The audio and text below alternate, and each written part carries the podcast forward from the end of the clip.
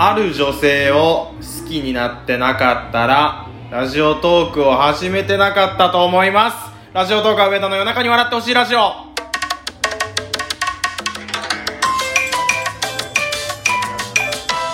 こんばんはラジオトーカー上田です、えー今回のテーマはこちらです、えー生誕祭企画参加させていただきたいと思います。ち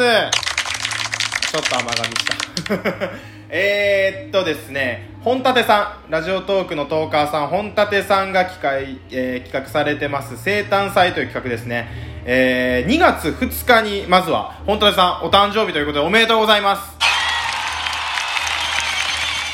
で、えーっとその2月2日の誕生日に皆さんの12分を私にくださいということで、えープレゼントとして自分の番組が誕生したきっかけとか誕生秘話とかそういうのをお話しして本立さんにプレゼントしようという企画でございます。2月2日がお誕生日で今日の収録が1月31日。多分今日が最終日締め切り最終日だったんで本当にギリギリセーフ。ギリギリアウトやったらどうしよう。え1月31日までの締め切りやったはず。だからなんとか間に合ってるはずです。本当にさんすいません。ギリギリになってしまってということでえー、お話しさせていただこうと思います。で自分の番組が始まったきっかけは3月18日2020年の3月18日からラジオトーク始めてるんですけどちょうど1周年ってなったタイミングでその話またしようかなと思ったんですけど、まあ、今回の機会があったんでもう今回話してしまおうと思います。でよくいろんな人にラジオトーク話始めたきっかけなんですかって言われた時に、まあ、コロナで仕事も落ち着いてて時間があったんでで大学の頃放送部だったんでもう一回やってみようかなって感じでやってますっていう風に言ってるんですけど、まあ、あれは確かに理由としてはそうなんですけど実はもう一個ちょっと不純な動機があります。それが、えー冒頭で言ったこれ、まあ、好きな女性がいてその女性がいなかったらラジオトークを始めてなかったんじゃないかという。お話でございます。遡ること1年前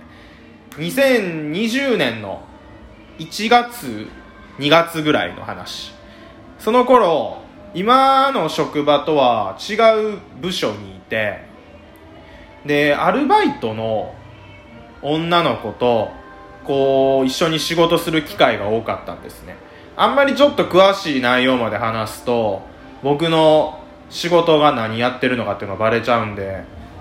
言えないんですけどまああのその頃は結構仕事中に雑談しながら仕事できるような、まあ、悪い言い方っていうか、まあ、緩い環境ではありました。決して仕事をねサボってたとかそういうわけではなかったんですけどでその時にまあプライベートの話とかもちょこちょこしてたんですね。その女性と。えー、っとまあアルバイトの女性って言い方すると分かると思うんですけど年下で大学生の女の子だったんですね。うん。だから僕よりもう7歳ぐらい年下の女の子だったんですけどまあ恋に落ちたんです私は。その方に。すっごい可愛かったの。ですっごい喋ってて楽しくって俺の話聞いてくれるし。いやでもあれはでも結論から言うと全然脈はなかったです。はい。あの一緒にご飯に行こうっていう風に誘ったこともあったんです。気持ち悪いですよね。当時まだ27やったかな。のまあ言うたらもう大学生から見たら多分おじさんですよ。がえー二十歳そこそこの女性をね食事に誘ってご飯に行きたいなんていうのは。まあでももうそういうのも抜きにするぐらいもうその子のことがめっちゃ気になってて。どれぐらい気になってたかっていうともうあの僕もともと大学の頃とかずっと眼鏡をかけてたんですけど眼鏡のイメージが持たれたくないっていう理由でそのこと一緒にするようになってから仕事するようになってからコンタクトに変えたりとか。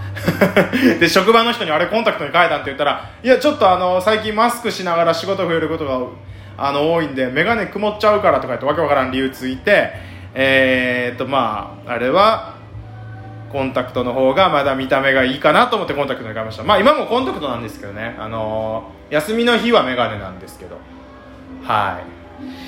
とまあそれぐらいもう自分のこう見た目をちゃんとしようっていうなんかめあとなんかね美容院変えたりとか。お前美容院変えんやったら髪の毛ちゃんとセットしろよって話なんですけどまあまあまあねそれぐらい好きだったと。でえー、っといろいろ喋っていく中で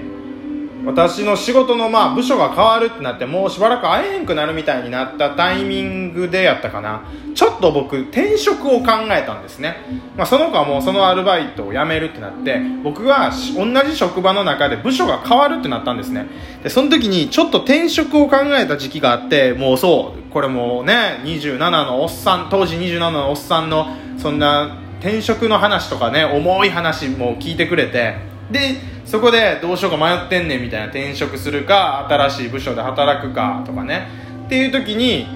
なんか、まあ、俺がその過去に漫画家を目指してたっていう話もしてたんですその子に。ラジオトーク始める前僕漫画家を目指してた時期があったんで、まあ、それは僕の配信をよく聞いてくださってる方やったらわか知ってる話かもしれない。ちょっと割愛しますけど。そういう話とかも聞いてくれてたんでなんか言われたのが上田さんは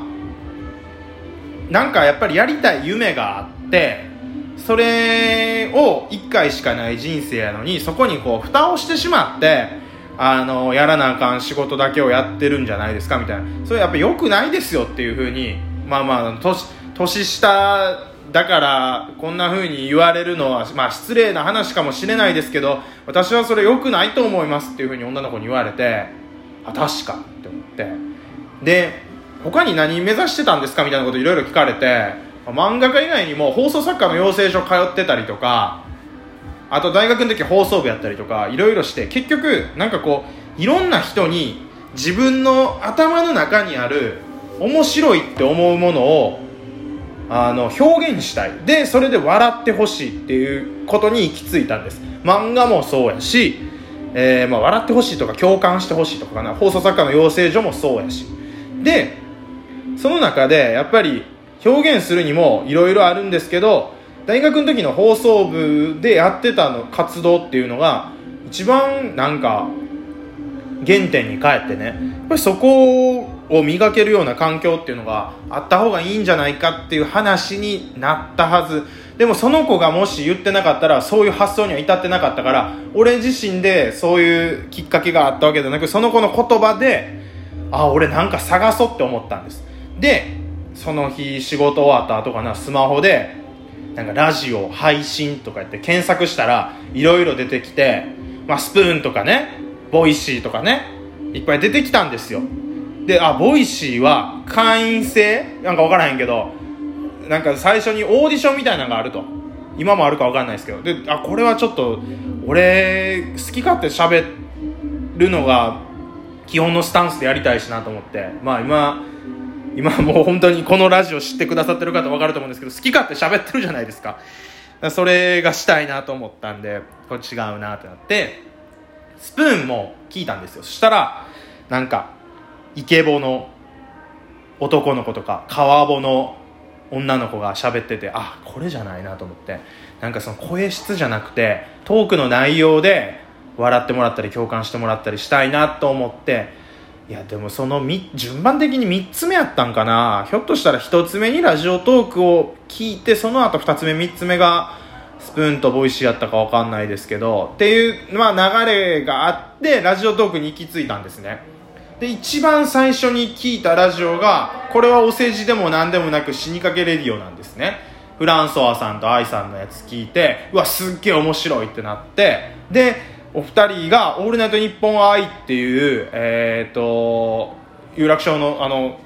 ラジオに出られてたっていうのもそこで知ってえこれ地上波のラジオに出れるチャンスもあるんやっていうふうにそこで知ってやっぱり大学の頃放送部だったんでもうラジオにすごい憧れが強かったんであ自分もやってみたいって思いました。でちょうどその頃仕事のその職場が変わって結果としてあの、まあ、コロナもあって仕事がちょっとこう落ち着いてきたっていうかえー、っとそうなんかね職場の部署が変わったのが確か去年の2月やったはず。でその後コロナが流行ってきて仕事が落ち着いてきて本当にもう時間が空いたっていうタイミングであじゃあもうこれはあの時あの子が言ってくれてたラジオトークやろうと思って始めたんです。それが3月18日。でえー、っとラジオトークで有名になってラジオトークでお金がガポガポ稼げるようになったらその女の子がひょっとしたら俺のことを好きになってくれるかもしれないっていうすっごいバカな発想。で最初始めたんです。正直に言うと。うん。まあ結果として全然そんなことはなかったですよね。ラジオ配信者っていうのはねモテない。結局ラジオを聴いてる人にしかモテない。狭い世界だから。でも俺は信じてる。音声配信の可能性を。これからどんどんテレビとか YouTube を凌駕するようなコンテンツになっていくって信じてるんで、えー、これからもね、あのー、ラジオトークを頑張って続けてもうそのことの恋愛は諦めてます。でも